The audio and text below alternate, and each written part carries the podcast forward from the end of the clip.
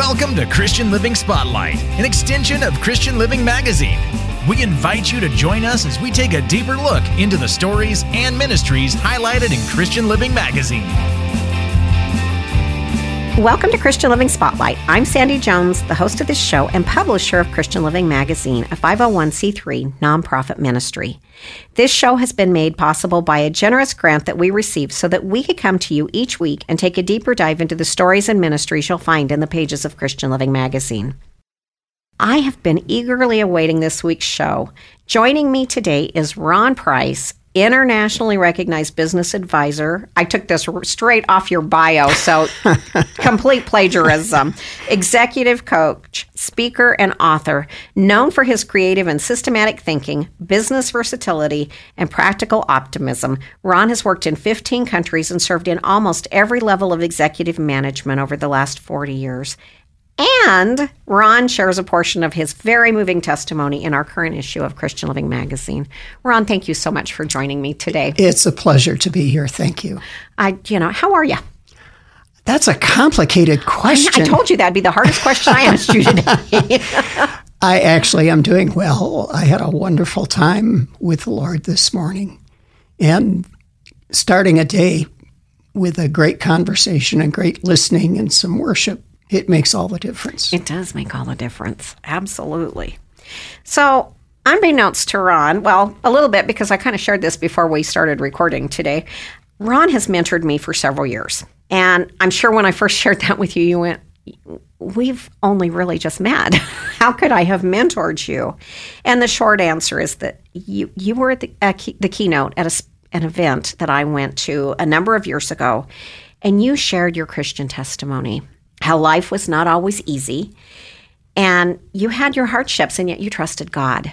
And when I went, I had followed you as a businessman. I, I didn't know the level of your faith. So I was taken aback both by your testimony, but the level of faith that you have. Your story is different than mine, yet it spoke to my heart so I so I sent you a friend request and you accepted it on social media. I was thrilled there. And so that allowed me to watch you even more closely and learn more from you and just be able to glean because you are very generous with your encouragement and your support and just the different knowledge things that you have and you just share them freely. And that just really inspired me too because you make a difference everywhere you go, everything you touch. So it just inspires me so much that God, no matter what, has a plan and a purpose always better than ours. Always. It always exceeds the best that we could think of. That's absolutely. So as I'm as I'm confessing all of this to you this morning, it's clearly one of those times that I have to remind myself that you just never know who's watching. Right. Or what impact you may have. Yeah, I think that's a great point, Sandy. And actually, I believe that the greatest impact we have in life is the one that we don't see. Yeah. It's when we're living our life authentically, which doesn't always mean easy, it doesn't mean we always behave as we should. But when we're living it authentically and we do want to serve God, people notice it and we will never understand who did or how it impacted them. It's all part of the mosaic that God's building into their lives. And I suspect that maybe in eternity we get a glimpse of that. We, it's a part of the celebration we see all the different people who've touched us. Yes. And we can tell them how much we appreciate it. And then we get to see the people that we've influenced and didn't realize we were. That scares me. Humbly scares me because it's like there is a responsibility with that. And it doesn't matter what you do, it doesn't matter if you're a speaker or a coach or if you're a hamburger flipper, which was my past, or the janitor, whatever. We're, we all have people who see us and aspire to be something like us. Yeah, and and it really God judges things on a completely different basis than we do. I have a I get together with some men on Monday mornings to pray early, and one of them is the plant manager from Microchip Company, Nampa Idaho. And he often will sort of be self deprecating about his job. Well, I just do that. And I keep saying, no, that's not true. You have no idea the significance of that when you do it as a way of serving God. He said, Well, you know, I focus on my family. Well, I said, That, that might be the best thing of all. that might, in God's eyes, that might bring more praise than anything that we can publish that gets uh, that other people admire, but it God judges things a different way. Absolutely. And we all have different callings. Yeah. And maybe there's somebody out there whose family is struggling that that man is mentoring and has no clue Right. that he's mentoring through his actions. You know, that's many years ago we started having Sunday night family dinner every Sunday night after a tragic loss in our family. And I, you know, my only regret is I didn't start it sooner. But I've had several people over the years say to me, "We've watched your family do that, and now we're doing it." And it's like, well, I didn't do it for any. I, it was a totally selfish thing, you know, for for me and my family, and and yet because I was transparent about it, you know, and people invite us to stuff, and generally the answer is, "I'm sorry, Sunday night is reserved for my family." You know, now if somebody's getting married or something and it's a big event, then we might move it to Saturday or Monday. But but we do. But you just never know who's watching and or and it can just be the most mundane thing. Right. So your story so I was sharing with you earlier today that the story you shared with the people that attended that event was vastly different than the story, and it's still your story, than the story you shared in Christian Living. It it moved me. Again, I thought I I had followed you as a businessman. I had no idea the level of your faith. And you were the whole reason I went. I mean, don't let that get to you, but you know, I I just you were so intriguing to me in your positivity and your coaching and and how willing you were to build other people up and help them. That just really intrigued me. And so when I got the invitation to this event and and I just went, I have to go. I didn't care anything about the event. I wanted to hear the keynote speaker, and that was you. And I was so glad. I still think it was a God thing because again, I saw you as a businessman. I had no idea the level of faith. But I also saw this successful, strong, confident businessman. And mistakenly, like we often do, I assumed that that is how your life had always been. Yeah. And you overcame abuse and you had some really tough, tough things to overcome. You could have chosen, because it's a choice, to have had a downtrodden life. And you could have kicked dust all these years. And yet you rose up and you claimed victory. And I don't know what it was. So I want to ask you, do you have, you know, what, what inspired you? What, what motivated you to be who you are today? Well, I suspect that there were people praying for me. My grandma probably was a great prayer warrior. She was very quiet. She never told me that she was, but it wouldn't surprise me if she wasn't. My the the really the big part of my early life story was that when I was 10 years old, my dad and mom, we had gone to this church. Actually, they started singing in the choir the month I was born, 10 years earlier. And my dad fell in love with another woman in the choir that was two seats down from my mom. And my mom was a preacher's kid. Oh, My grandpa was a uh, very passionate preacher, really very intrinsically oriented, didn't care about building projects, cared about building people. And um, when, when my dad announced to her that he was leaving, he didn't tell her why initially. It was without a doubt the hardest experience in her life. This was in 1963. In 1963, he didn't have divorce the way it's happening today. yes. I was in the fifth grade at that time, and I was the only person in my class from a broken family.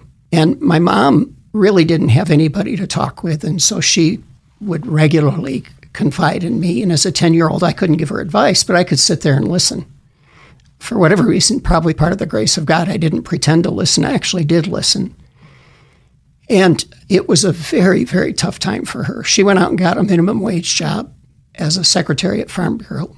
Minimum wage back then was either $1.95 or somewhere around there. Wasn't very much. She went, we got food stamps the first month, and she told me that that was the most difficult thing she'd ever done in her life was to stand in line and get food stamps. My dad actually did a good job of taking care of us through the settlement. He never reneged on anything. He always stayed close to us. We were three boys, and I was the middle boy. But my mom would come home from work, and I would hear her in the bedroom sobbing and begging God to take her life. And at that point, as a 10 year old, it didn't sound to me like it was a prayer. It sounded like it was a suicide wish. Yeah. And that, that would go on for 30 or maybe 45 minutes. And then she'd get up and fix dinner. How hard for and you it as was a child. one day at a time. And I didn't, I think in some ways being at that age gave me just enough awareness to be supportive of her, but not so much awareness to really end up being in shock. Yeah. Or, or suffer the anxiety of. Yeah, Yeah. I didn't, I didn't, and, and maybe it's part of my makeup too, but I didn't have the kind of emotional turmoil. I just knew I needed to be a stabilizing influence. So um, she made, she got through it. And actually, five years later, she met another man in that same church choir who was single. Who was single. there you go. And she married him, and she had 25 years of pure bliss with him before she passed away. he was everything that my dad couldn't be. My dad, meantime, um, went and eventually married this woman, and she had six kids. One of them was in my Sunday school class. So one of my classmates became my stepsister. And uh, she had been in a very troubled marriage while she had those six kids. She had been married to a paranoid schizophrenic and had suffered physical abuse. And my dad took those kids under his wing as if they were his. And I, I you might have heard me when I told that story. I would say toward the end of his life, my dad was the best example of a faithful husband and a loving father that I could point to. He just took those kids as if they were his, and oftentimes they were in trouble. I, they exposed me to juvenile delinquency, and I had to make some choices. And again, I think there were people praying for me Yeah. but he was faithful to her. He lived until he was just short of 94. He was a wonderful example and he became a wonderful prayer warrior. They both, after they got married, made a commitment to the Lord. Even though we were churchgoers, it was more of the traditional cultural attendance. Yeah. And Yeah, you believed in God, but you didn't really connect in a deep way and have a really. I think the church I went to didn't really teach or understand the need to be born again, to be born by the Spirit. So you could have an intellectual awareness of God and even appreciate it, but you didn't have the dynamic of it because when your spirit comes alive, it's completely different than just having your mind come alive. Absolutely. So my dad and his wife eventually did accept the Lord, and he had he and I had many many wonderful years of praying together, reading the Bible together, talking about things. And my mom, uh, she passed away in the late '90s, and just before she passed away, he asked if he could come see her. She said yes, and he went and apologized. That's amazing. And he later told me that that was probably the second most important thing that had happened in his life when she forgave him. And what a lesson. I mean, we still learn Yeah. all of our lives. What a lesson, even for you as adult children, Right. to see that That's right. modeled. Yeah. You know, that's that is absolutely amazing. You and so you share. I don't want to just reiterate the magazine story, but but you share that you grew up working with your dad.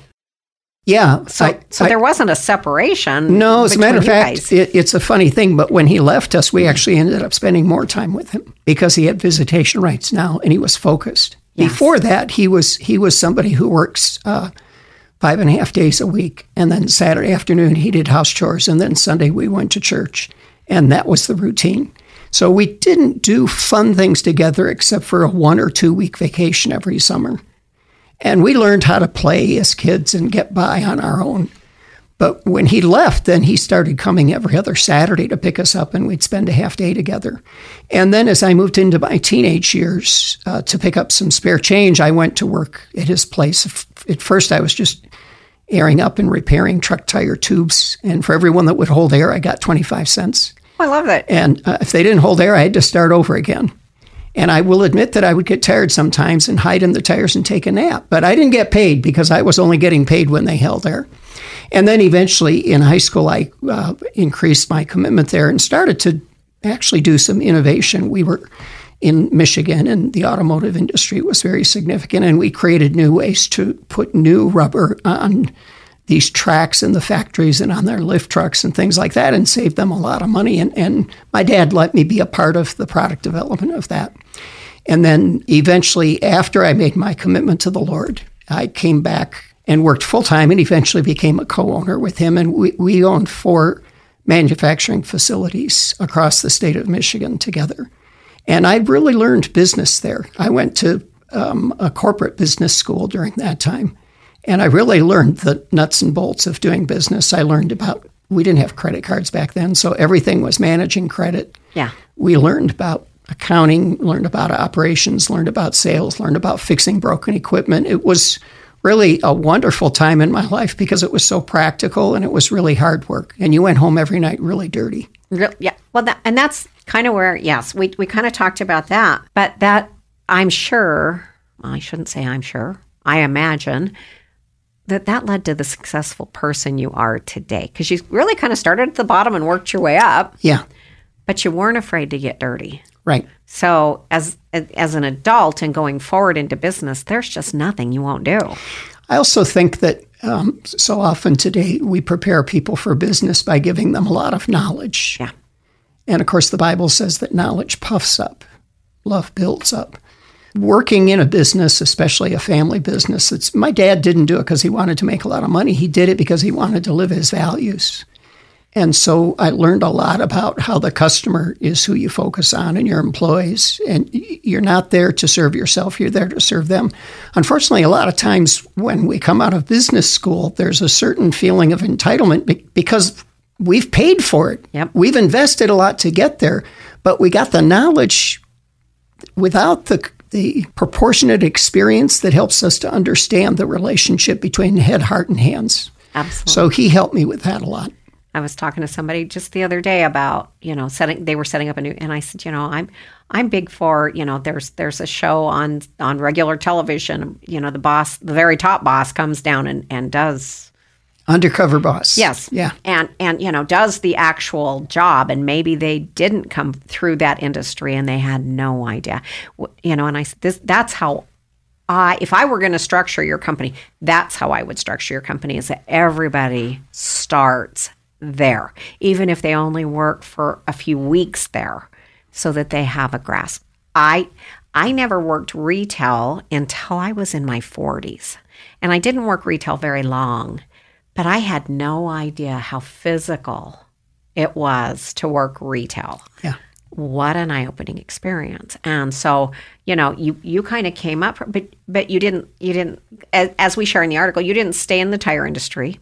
You took all of that wealth of information about business, and you've grown. I mean, um, you you you set up, you founded Price Price. Is it Price Associates or And Associates? No, price. That Right. part of the agreement was we will not use and. and I love that. I love that. Price price so you you set up Price Associates which now you've retired from there and you're working out of state at this electronics company and I don't understand enough about that. My my kids will laugh and tell you I am the loose nut behind the keyboard of a computer.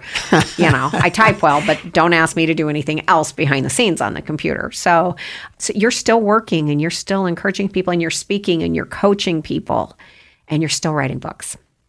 So I have to ask because I looked and I and I kind of got confused because one book you've updated a couple of times. So how many books have you authored or co-authored? Nine. Nine. Um, Some of them were written when I was working at AIM International in Nampa.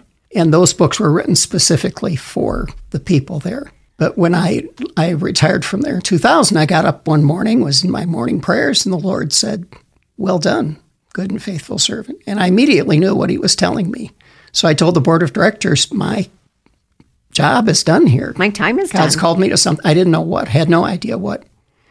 Um, but then after that, one of the things I had wanted to do was to write a book for my children that captured what I felt was the most important uh, lessons I was learning from 30 years at that time in business. Of course, I later realized they're not going to read it, so I hope my grandchildren will. But that book, uh, the original version of that came out in 2003. It was called Finding Hidden Treasures. Actually, my eldest son helped me publish it. He was uh, had the connections in that industry at that time to help. That book got rewritten in 2010 or 2011 by a, a local publisher. Asked me if they could take it on and if we could do a rewrite of it. So that's now called um, Find, um, Treasure Inside. And um, a few years ago, I had to look at whether or not to reprint because it, we had run out. And I, I thought, well, I'm going to read it again to see whether or not I still think it should be out there. Is it still timely? Yes. And I, I read it and felt, yeah, as a matter of fact, I need to spend more time in this book myself. There are a lot of things in here that I need to sharpen up. So that came back out. And then most of the writing I've done since then has been co authoring. I discovered that it made a huge difference when I built a team around me. And it made a huge difference when there were other people who were co authors because the collaboration that we went through produced a creativity that took us way beyond anything that I would have written by myself. So there have been four more books since then, and um, every one of them different, every one of them a very different collaborative experience, and every one of them precious to me because of the way that I felt I was able to communicate some of what has been put inside of me. And Sandy, this is part of what I love about books. I appreciate what you said about speaking, and I do really treasure that, not knowing where it all goes.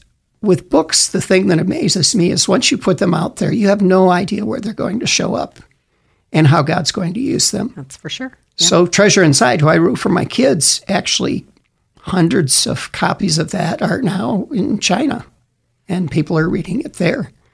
Um, one of the books that I wrote for AIM International before I left, it was called Beyond the Green. So I got an email from somebody in South Africa who told me they read that book and it had changed their life. Wow. That doesn't happen unless you have the courage and the humility to go for it and to write something. And all of us don't feel that we're quite adequate. And every book I've written, when it, the when it, the first draft got done, I have big questions about whether or not it has any significant value because you live in it so much that you're not quite sure how other people are going to respond to it. Absolutely. Well, and then because you're faith based, you got the enemy telling you nobody wants to hear it. Yeah. Nobody that's not going to impact you because he doesn't want you to have that out there. Yeah. So we're we're kind of coming up here on t- on some time. So one of the groups that you have on social media is you have the complete leader. Mm-hmm. And that's a book that you have updated and updated.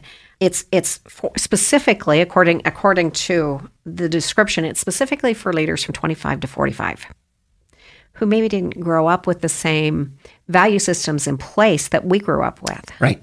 So is there one thing as as we're again coming up against the clock, is there one thing you want to share with aspiring leaders or maybe people who are just getting into leadership? What is one piece of advice you would give them? Probably the biggest thing is that it's a journey about who you become more than what title you have.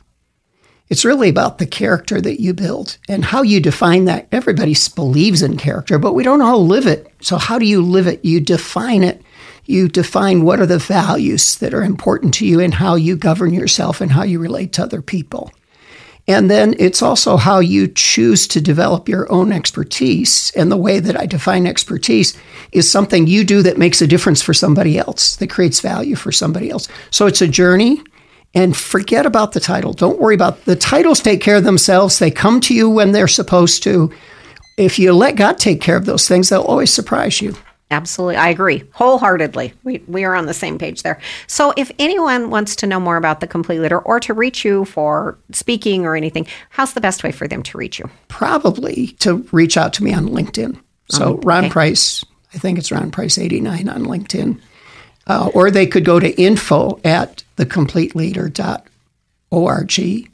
And the and folks there, could, the, yeah, the folks there could find me. Can reach you. Thank you so much for joining me today. This has been Ron Price. We it's been a phenomenal time. I knew it would. I knew it would inspire me. I hope that I hope that you got something out of it. And I don't want to be selfish, but I knew it would inspire me. Folks, you can read Ron's motivating story in our current issue of Christian Living magazine, available in over 600 locations throughout all of southern Idaho, or if you're listening from out of the area, you can read us online at christianlivingmag.com. This does bring our time to an end for this week. We invite you back next week when we have another special guest in store for you, someone who will fill you with hope and inspiration. Until next time, God bless. This has been Christian Living Spotlight, an extension of Christian Living Magazine, where it's our desire to deliver faith, hope, encouragement, and perhaps a new perspective about God's love to our listeners and readers as we showcase the hands and feet of Christ at work in our community and beyond. For more information on today's program, the magazine itself, or to subscribe, go to www.christianlivingmag.com or search Christian Living Magazine on Facebook for an uplifting start to each day. Christian Living Magazine is free to pick up in over 600 locations throughout central and all of southern Idaho. Our mailing address is Christian Living Magazine, P.O. Box 867, Meridian, Idaho 83680. Or you can email us at ChristianLivingMag at gmail.com. Thanks for listening and we invite you to join us again next week.